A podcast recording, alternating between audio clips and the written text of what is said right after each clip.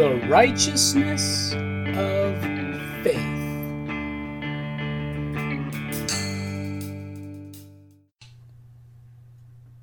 Father, thank you for your word. Thank you for your spirit. Thank you for guiding us into all truth, teaching us all things, and showing us things to come, and helping us to be anchored for these last days. In Jesus' name.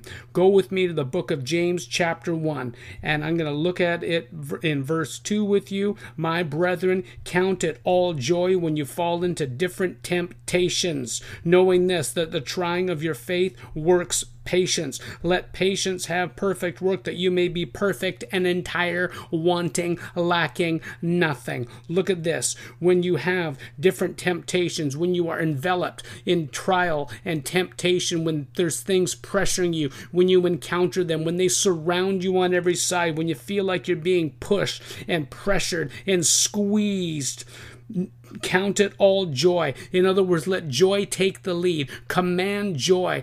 In use your authority and declare joy. I have the joy of the lord. Why? Because joy is your strength and joy is the strength of your patience. Because verse 3 says knowing that the trying of your faith works patience. When your faith is tried when your faith is being put to the test either by on purpose because you are working it and you're developing, or by assault and something, some being, some devil is trying to steal your faith, you employ patience. You put patience to work. You let patience have a job and you give it the job of maintaining your position in faith, staying in faith, enduring in faith, and joy will help you with that. Joy will gird you up. Joy will make you stronger and help you to focus in on who you are, knowing who you are, knowing who you are. Verse 3 knowing this, that the trying of your faith works patience. Count it all joy, knowing this, knowing this. Joy comes from what you know. You know who you are. You know you are a new creation in Christ Jesus. You know that you who are born again, you have given your life to the Lord Jesus Christ. You who feed on his word and pray and pray and believe and trust him. You know this, that when your faith is put to the test, employ patience. Put patience to work and let patience do a complete, thorough job because when patience is finished, when patience is done with that job and you've gone through that trial, you will be perfect and entire, wanting nothing. Let's skip down to verse 8. A double minded man is unstable in all his ways. That double mindedness, see, that's the enemy. He's trying to get you off course. He's trying to get you to be double minded and be looking two ways at once. You can't look at two ways at once. He's trying to get you to forget who you are. He's causing distractions. One of his strategies, the strategies of the enemy, is to cause distraction. He's trying to cause discouragement. He's trying to distort the truth and to deceive. He's trying to bring in doubt, doubt, double.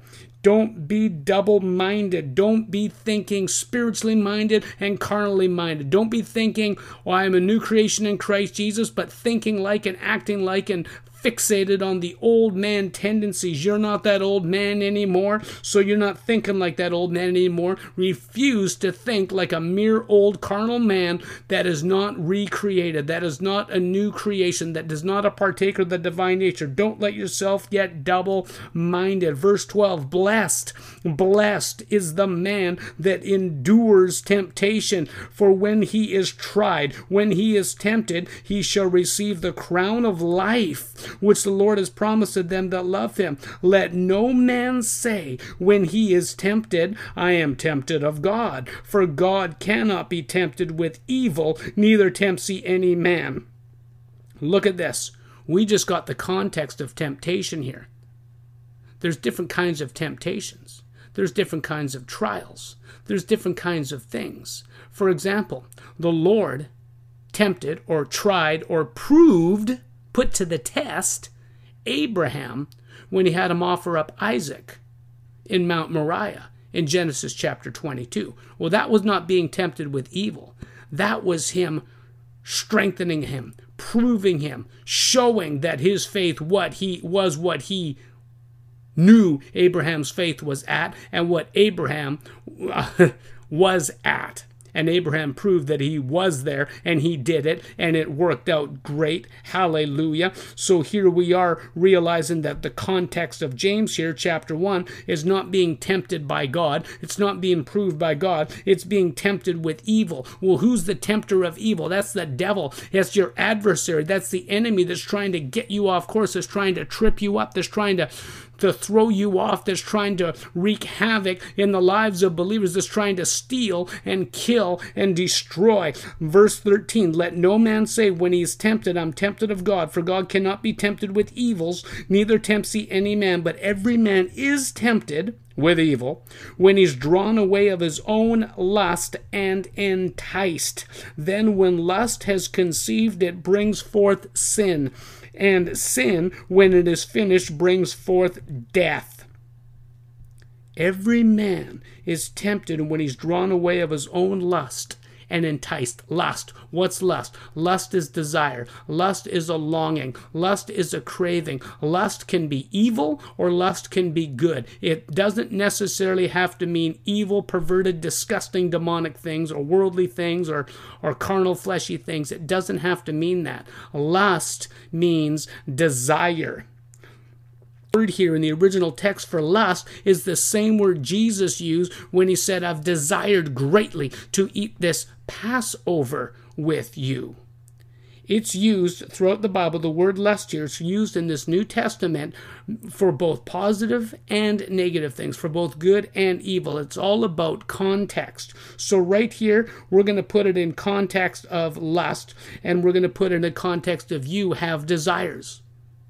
You, believer, have desires. Now you got to watch it because you can have good, godly desires, or you could have old, worldly desires. You could have desires that arise from just your eyes or from what you hear or see in the world, the pull and the lure of the things of the age. Or you could have desires to please God. You could have desires to go after the things He's put on your heart. It says in 1 Corinthians chapter 14, covet, desire, long for, crave earnestly the best gifts. Talking about the gifts and manifestations of the Holy Spirit. Well, He's not tempting you to do evil with the gifts. But the thing is here that every man is tempted when he's drawn away of his own lust and enticed. The devil is crafty. One of his wiles is to take what you desire, whether it's good or whether it's bad, and use that desire as bait. And he puts that bait of your desire on a trap.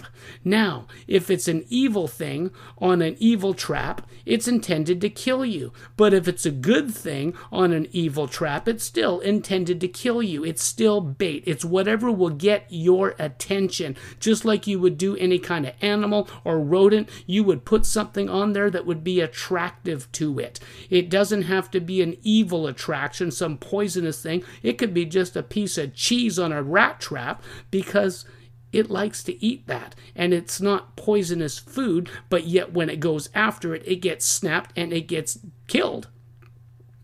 Or you could put poison on the trap and it could eat the poison and get killed at the same time. I mean, whatever. The, the point is, lust is the bait that the enemy will attempt to use to lure you into his trap. And lust, he's drawn away of his own lust and enticed or entrapped or trapped. That's on the trap. Verse 15. Then when lust has conceived or possessed or seized when that desire you had has now gripped you and taken hold of you. You no longer have control or charge of the desire. It has desire has control over you. When it has control over you, and has conceived and seized and possessed you, when it's taken hold of your thoughts and when it's taken hold of your heart, it brings forth sin. And sin, when it's finished, brings forth death. It brings forth sin. It gives birth to sin. So just back to this idea of the trap. You've got a picture of a trap, picture a, a, rat trap, a mouse trap, and you've got a little pedal on there, and you've got some bait. The bait on the trap is your desire. The enemy is a deceiver. He will use tricks and wiles to get you. He'll use something that'll lure you, and he's got on this trap desires, things that you desire, good or bad. Let's just say they're good things. So you've got this good thing on this trap. You don't know there's a trap there, and you're lured towards it. You're going towards it. But if you're going towards it the wrong way, if you're going towards it with a wrong mindset, if you're going towards it with an with an untempered, unrealistic desire, when you're not going at it realizing who you are and forgetting what manner of man you are, you got to realize that you are the very righteousness of God in Christ Jesus. You're made after His kind. You're a partaker of the divine nature, that you are made in His image, in His likeness. You are after His similitude. In other words, you are united with Him, inseparable. You are dependent upon Him all new creations, all born again children of the Most High God are dependent upon Him. There's no such thing as a new creation that's an independent creation. We're united with Him. We're one spirit with Him. We're bone of His bone and flesh of His flesh, which means if you forget that you're dependent on the Father for your the desires, and your Father will give you the desires of your heart, and He'll work in you both to will and to do His good pleasure, and those things that He's put inside of you, He'll work them out if you forget that and you start to go after them in the flesh, if you start to go after them thinking like the old man, if you start to go after them double minded or carnally minded or in a wrong manner, all of a sudden, what the enemy put on the trap has lured you into I believe I can go after this myself. I'm going to go after this the world's way. I'm going to go after this independent. I'm going to go. You may not be thinking those things, but if that's your action, if you forget who you are, you will be trapped by your own desires that are good. If you forget who you are, you'll be trapped by desires that are evil. Whatever the case is, you need to remember who you are. You need to be fixed on who you are.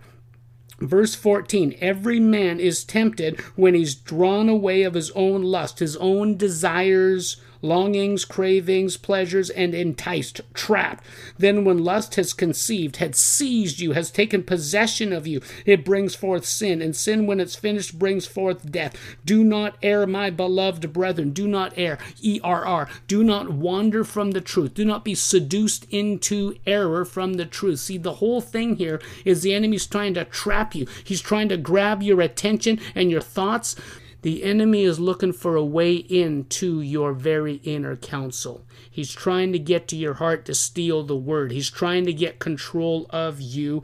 And if he can control you in a little way, or control you completely, or anything in between, it's not good. We don't have anything of the enemy within us. He's got nothing in us. We are not ruled by him. We are under the righteousness of God in Christ Jesus, and the Holy Spirit guides us into all truth and teaches us all things and shows us things to come. Therefore, we are not going to err from the truth. What? Every good gift and every perfect gift is from above and comes from the Father of lights, with whom there's no variableness, neither shadow of turning. Look, these desires you have, they're gifts. The Father will give you every good gift, and He will keep from you everything that is a deceptive gift. You don't need to be going after things yourself because if it's got a trap on the other end of it, you don't want to be snared. Let the Father lead you by His Spirit and His Word and go after the things that are godly. Now, look at this the Father of lights, with whom there's no variableness, neither shadow of turning, of His own will, of the Father's own will, He, with the word of His truth, He gave birth to us. He gave birth to you with the word of His truth. You are born of the Father. You're born of His Spirit. You're born of His Word. Look, that we should be a kind of first fruits of His creation. Look at this. You are made in the God kind. Remember who you are. You must remember this. Wherefore, look at verse 19. My beloved brethren, let every man be swift to hear, slow to speak, and slow to wrath, for the wrath of man works not the righteousness of God. You are the righteousness of God. You are made of His kind. You're made of His image, his likeness. Chapter 3, verse 9 of James. You're, you're made in his similitude. You're assimilated into him. You're united with him. Right here in verse 18, you're born of his word. Hallelujah. He's leading you by his spirit. Now look.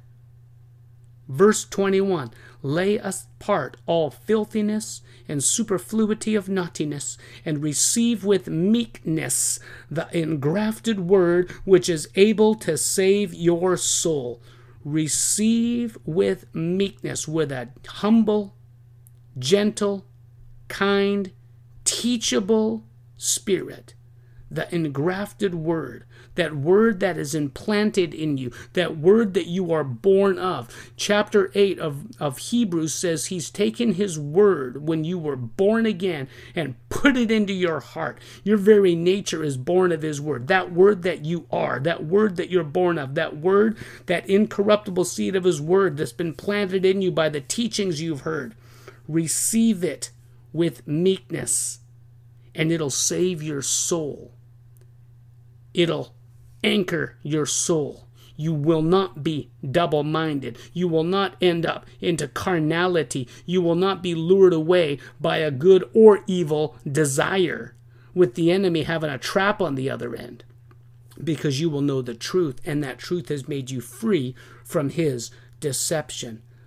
But see, verse 22 says, Be doers of the word and not hearers only, deceiving your own selves. Be a doer of the word. What does it mean to be a doer? To be a doer means you're producing the fruit of the word. It means the word of God. You plant it in your heart. It's sown in your heart as a seed. You keep it there. You protect it. You guard it. You meditate on it. You pray it. You think about it. You speak it. And you don't get off the word of God. You don't let pressure get you distracted from the word of God. You don't get double minded. You don't let some pressure that comes because you're believing it gets you offended. You don't get offended by persecution. You don't get distracted and crowded with the deceptions of riches and the deceitfulness and lusts of other things that enter in and the cares of the world and just the overwhelming responsibilities of living life in this age. Don't let those things steal the word out of your heart. You keep it there. So a doer of the word is a believer. A doer of the word is a producer. A a doer of the word is one that out of the abundance of his heart his mouth is speaking and bringing things to pass.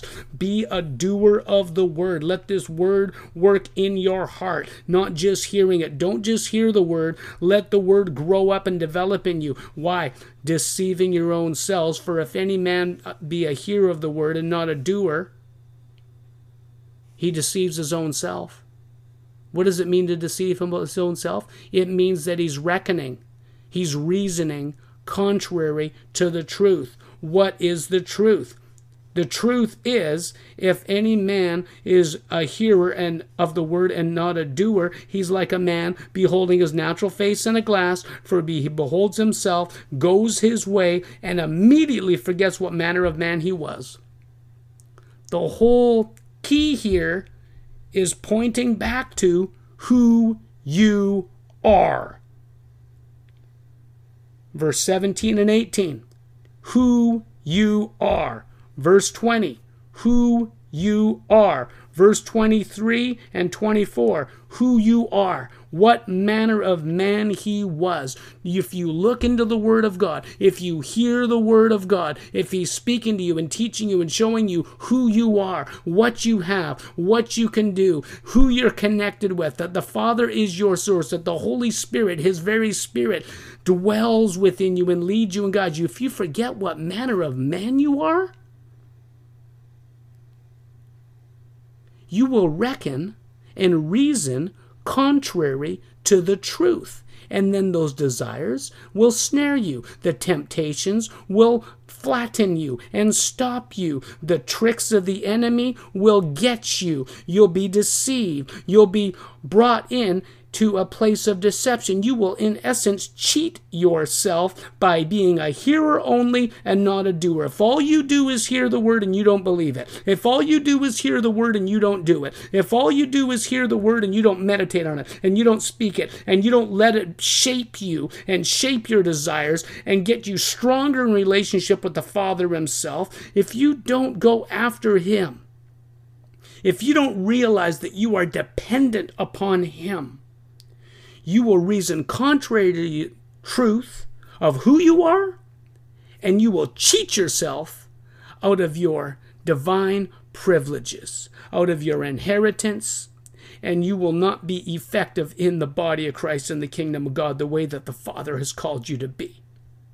So remember, look into the mirror of the Word of God and remember who you are and look into that Word. It's the perfect law of liberty that'll make you free. And you continue, verse 25, and you're not a forgetful here, but a doer of the work. This man shall be blessed in his deed. If that Word has been planted on the inside of your heart, and if that Word is producing and growing up in your heart, and if out of the abundance of your heart you are speaking and bringing things to pass, you will be blessed in your actions, in your works, in your travels, in your business, in your decisions, in everything you do. The bottom line is here don't let pressure, temptations, trials, persecution, pressure offend you. Don't let it stop you. Don't let desires get you off. Don't think that anything that's a desire is evil. It might be evil, it might not be evil. Just make sure that you go after it knowing who you are in Christ Jesus.